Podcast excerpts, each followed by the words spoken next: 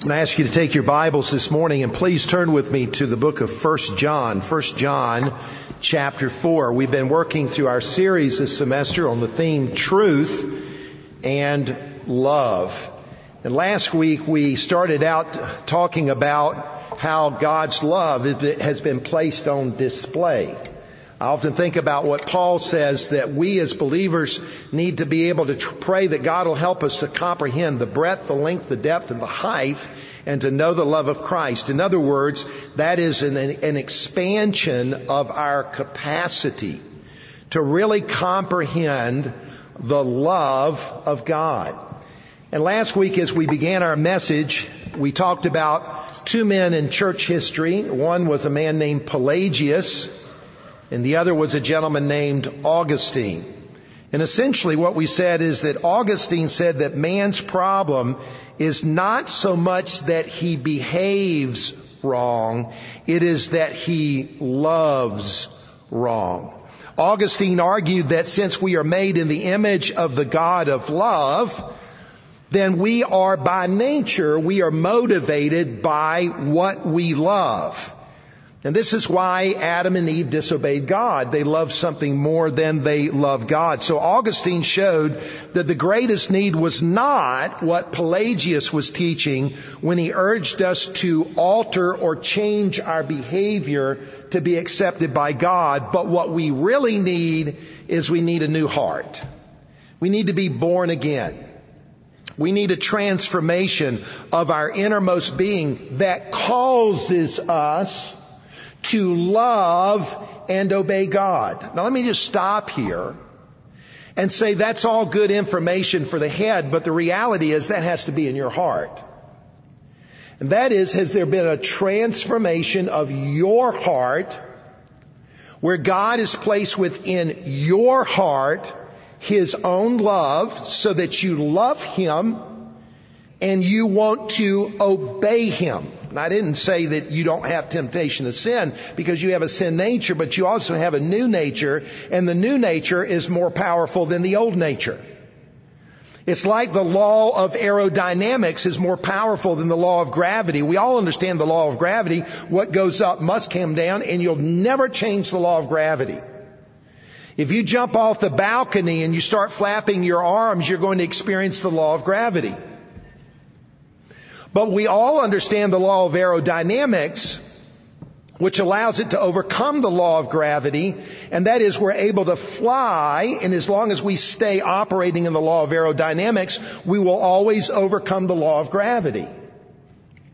The law of the Spirit of life in Jesus Christ makes us free from the law of sin and death. What does that mean? It doesn't mean that we don't have a downward pull in our sin nature, but we have an upward pull that is more powerful. And we know this, that in life, love is more powerful than anything else. And so, this section that we're studying, First John, is teaching us that love is the motivating force or the driving cause behind the actions of a true believer. Look at what he says in verse 7. Beloved, let us love one another.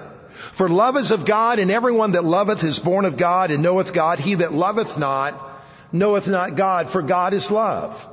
He tells us that the nature of God is love, and he tells us that the nature of the believer is love. So beginning in verse 9, what does he do? He expands. He elaborates our understanding of what is meant by or what is demonstrated by the love of God. So you could say, beginning in verses 9 and 10, he's describing God's love put on display. Let's look at what it says.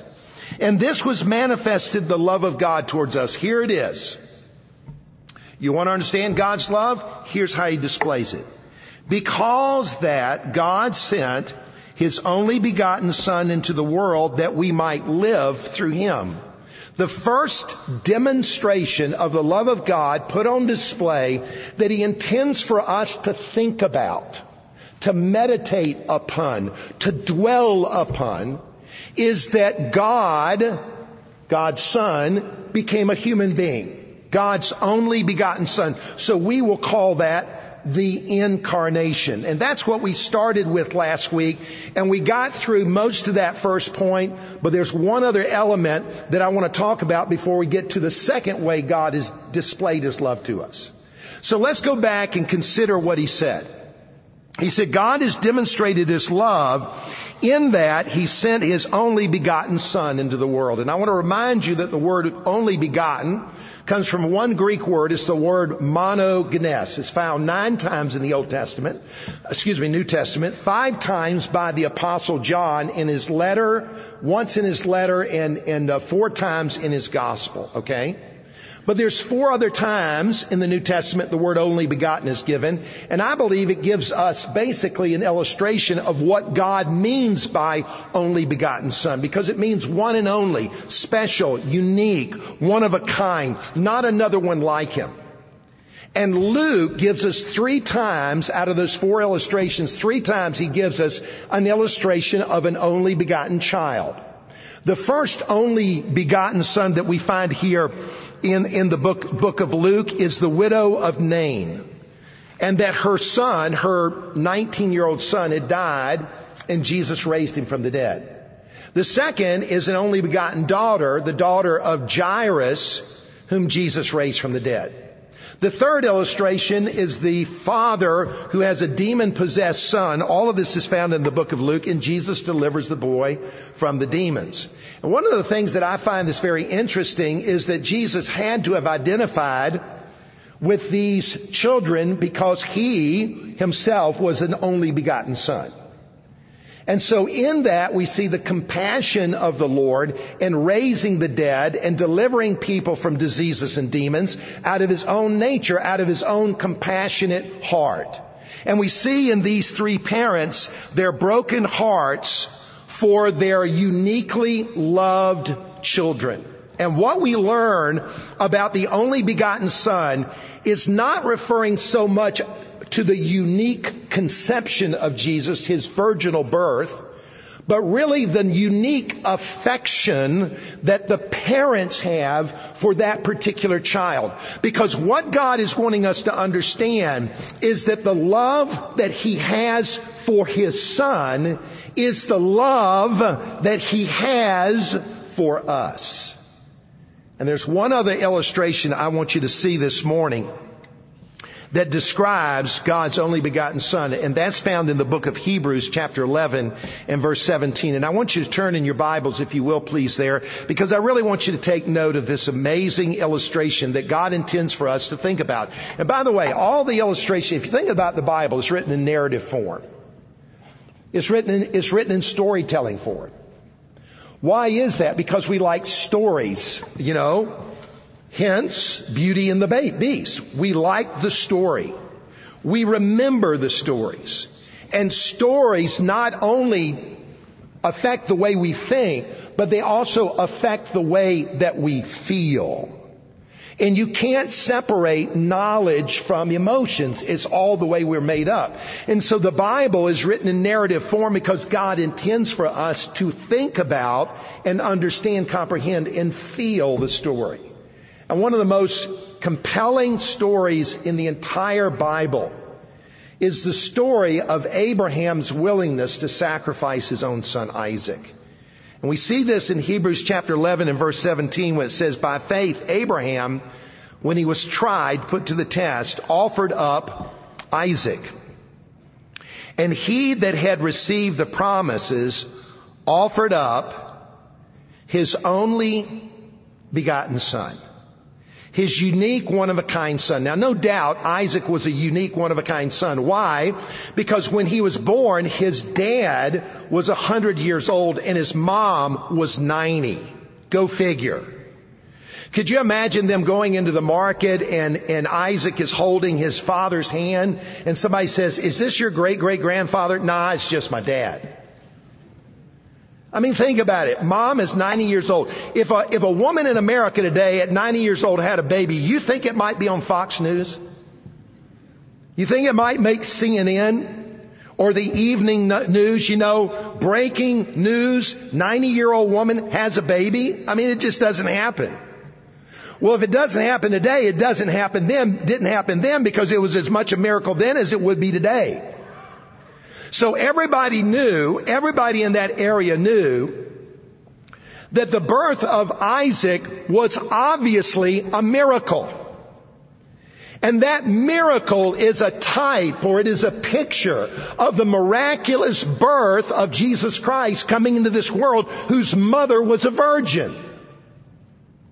However, the point of an only begotten son is actually not so much about the unique conception, but it's the unique affection that the Father has for the Son. How do we know that? I want you to listen very carefully to Genesis chapter 22 and verse 2, where we find God telling uh, Abraham to offer his son Isaac. Listen to what it says. It says, Take your son, your only son Isaac, that's only begotten, whom you love, and go to the land of Moriah and offer him there as a burnt offering on one of the mountains of which I shall tell you. By the way, that mountain today is the Temple Mount in Jerusalem. It's the same mountain where the temple was built under Solomon and under Zerubbabel. It's the same Temple Mount where Jesus went to worship. That is the Mount of Sacrifice. And I want to read to you the translation into the Septuagint. What is the Septuagint? It's the Old Testament that was translated into Greek before the birth of Jesus Christ. And listen to what the Septuagint says of Genesis 22. And it says, And he said, Take thy son, the beloved one, whom thou hast loved, and offer him as a sacrifice. What is the testimony of the Old Testament? It's not just that Isaac was Abraham's unique, special, one of a kind son. It is that Abraham intensely loved his son. Now I often think about this. And I've mentioned it before. I have two sons. My boys' ages are 34 and 26. And I deeply love them. But I really love my grandsons, Judah, Shiloh, Luca, and Sonny. I'm 67. Now, add 30 years to my life. Okay? You say, man, you look bad now. What are you going to look like in 30 years? Dead. So, uh, but add 30 years to my life and I'm almost 100 years old. And I'm just going to tell you this. That a father is proud of his son, but could you imagine, I mean, a hundred year old man having a ba- his wife has a baby at 90, how he's going to feel towards his son? I mean, let's be honest, he's in retirement. So what is he going to do today? Same thing he did yesterday. Hang out with Isaac. He taught Isaac how to uh, play baseball. Well, not baseball. They didn't play baseball then. Uh, he, t- he taught him how to th- how to throw a rock with a sling. He, sh- he showed him how to how to whack a sheep with a crook. He showed him how to do all these kind of things and that was his life and he was immersed into his son's life for 20 years because when Isaac was offered up as a sacrifice, he was a 20 year old young man. By the way, the Jewish people don't often talk so much about the sacrifice that Abraham was willing to make, but actually the willingness of Isaac to be, to be bound in sacrifice. Because if your dad's 120 and you're 20, who's stronger? I think the 20 year old, okay? And yet, Isaac had such a relationship with his dad that when his dad offered him up as a sacrifice, he was willing to trust his own dad. And the whole point of the binding of Isaac and the willingness of Abraham to sacrifice his son is to have us see the heart of God. God is opening up His heart to show us the depths of His love. Because what Abraham was willing to do, God did do. That the Father sent His Son into the world to display in a dynamic way His own love for us and that the Son of His love, the Son of His heart, He was willing to give Him up as a sacrifice for our sins. This is the very thing that should captivate our thinking. Because if he loves his son this much and he gave him up to be a sacrifice for us, how much does he love us? We love him because he first what? Loved us. So I want to say to you this morning, God loves you that much. And that we see it through his own son. But then there's a second way in which he's displayed his love, and this is really the segue because from the incarnation and the, and the, and the love of the Father for His Son, now we see God's display, God's love displayed in the propitiation of Christ. Look at what He says in verse 10. Herein is love, not that we loved God, but that He loved us and He sent His Son to be the propitiation for our sins. So how does God display His love to us? He displays His love to us in that He sent His one and only unique, special, one of a kind Son to be something for us. What is that? He was the propitiation for our sins. Now what does that mean?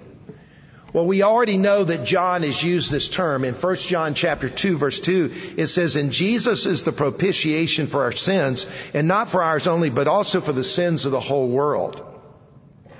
So what exactly does propitiation mean? First of all, we don't use that terminology today.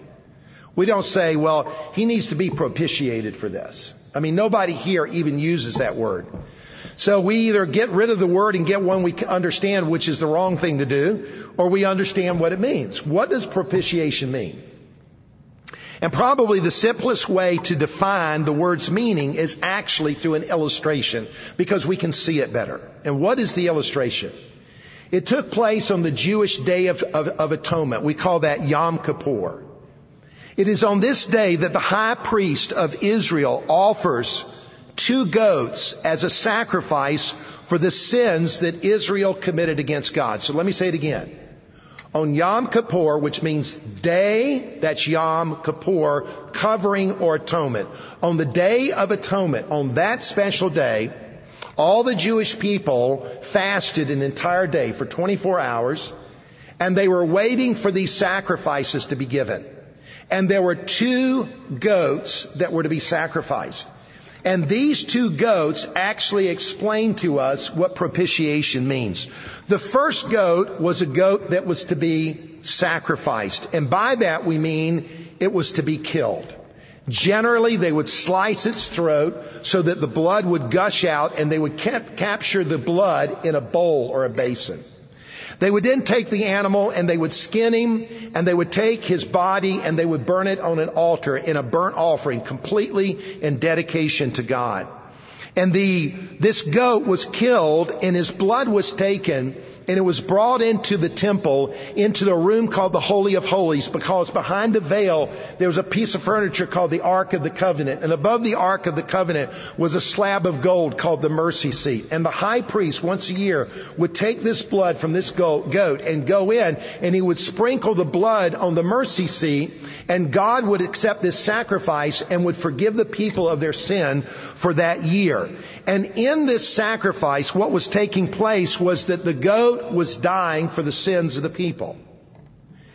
You could say it this way. The goat bore the guilt, satisfied the law, satisfied God's judgment by dying. The wages of sin is death. That goes all the way back to Genesis chapters 2 and 3. When God says that if we eat of the fruit of the knowledge of good and evil, that sin we will die. And God's payment for death has always been the bloodshed of an innocent victim, an innocent sacrifice. You and I cannot be forgiven of our sin by just confessing our sins. We can only be forgiven of our sins when there is a blood sacrifice.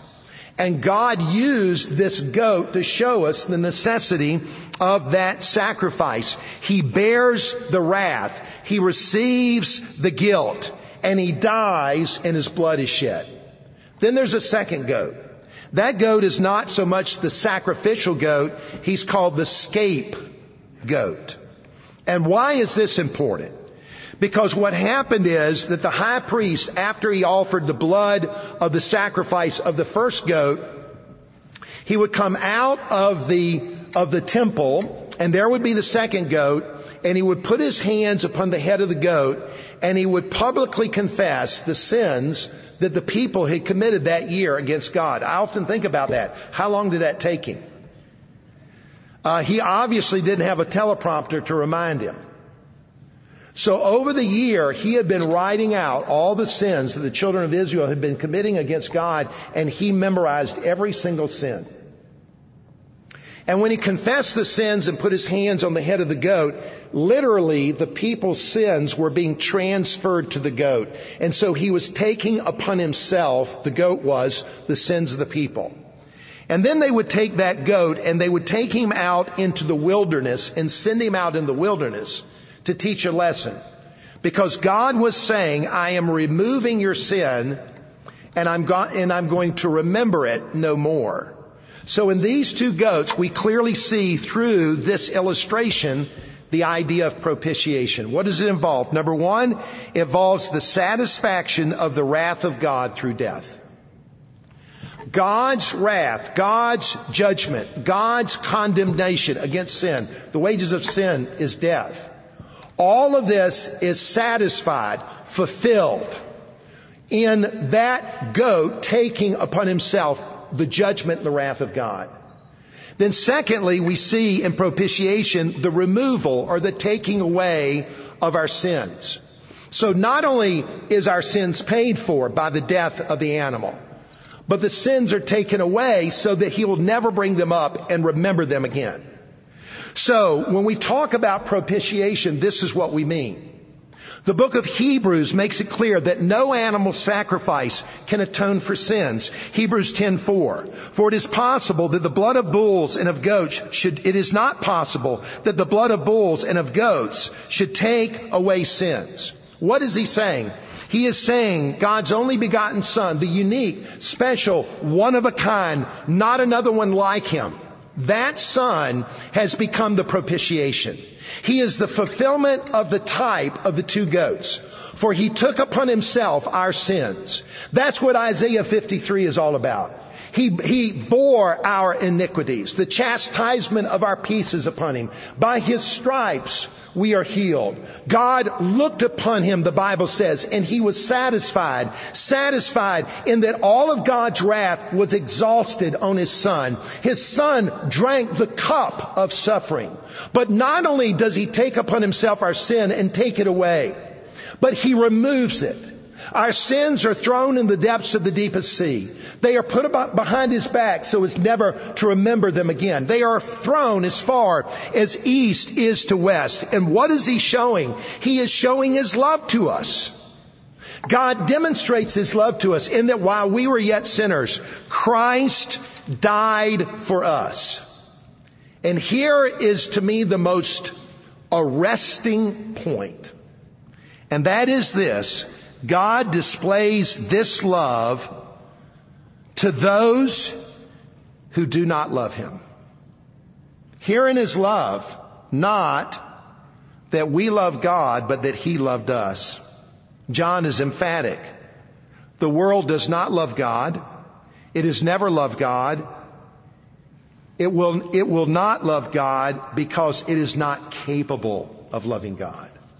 I want to tell every one of you sitting here, you do not love God by nature.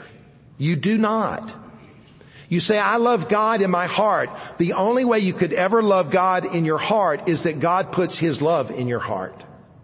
There's nothing in us that naturally loves God, and there's nothing in us that would cause God to naturally love us. John is saying that God loves those who did not, could not, and would not love Him. The world cannot love God because the world is incurably selfish. Our disposition, our inclinations in every one of us turn towards self and away from God. What we really love are the desires of this life, the desires to what we want to feel, to what we want to see, to what we want to be, to what we want to have, the lust of the flesh, the lust of the eyes, and the pride of life. That's in every one of us. And yet despite all of this, God still loves us. May I say to you that in the midst of your sin, God still loves you? Love emanates from His nature, not our nature. And God chooses to set His love upon us by His own sovereign choice and out of His own infinite love. And what is He saying to us?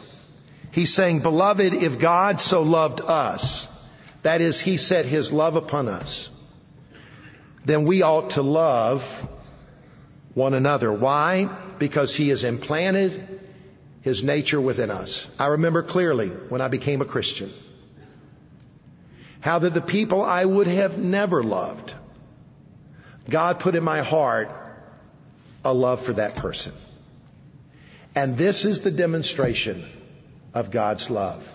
I am so excited about your coming back from spring break, which I'm assuming you are, that I get to share with you in my last couple of messages something I've been waiting all semester to do. And that is the end goal of John in the life of all of us. And that is that we would be perfected in love. What does that mean? That's what we're going to discover when you come back from spring break. May the Lord bless you. Have a great day.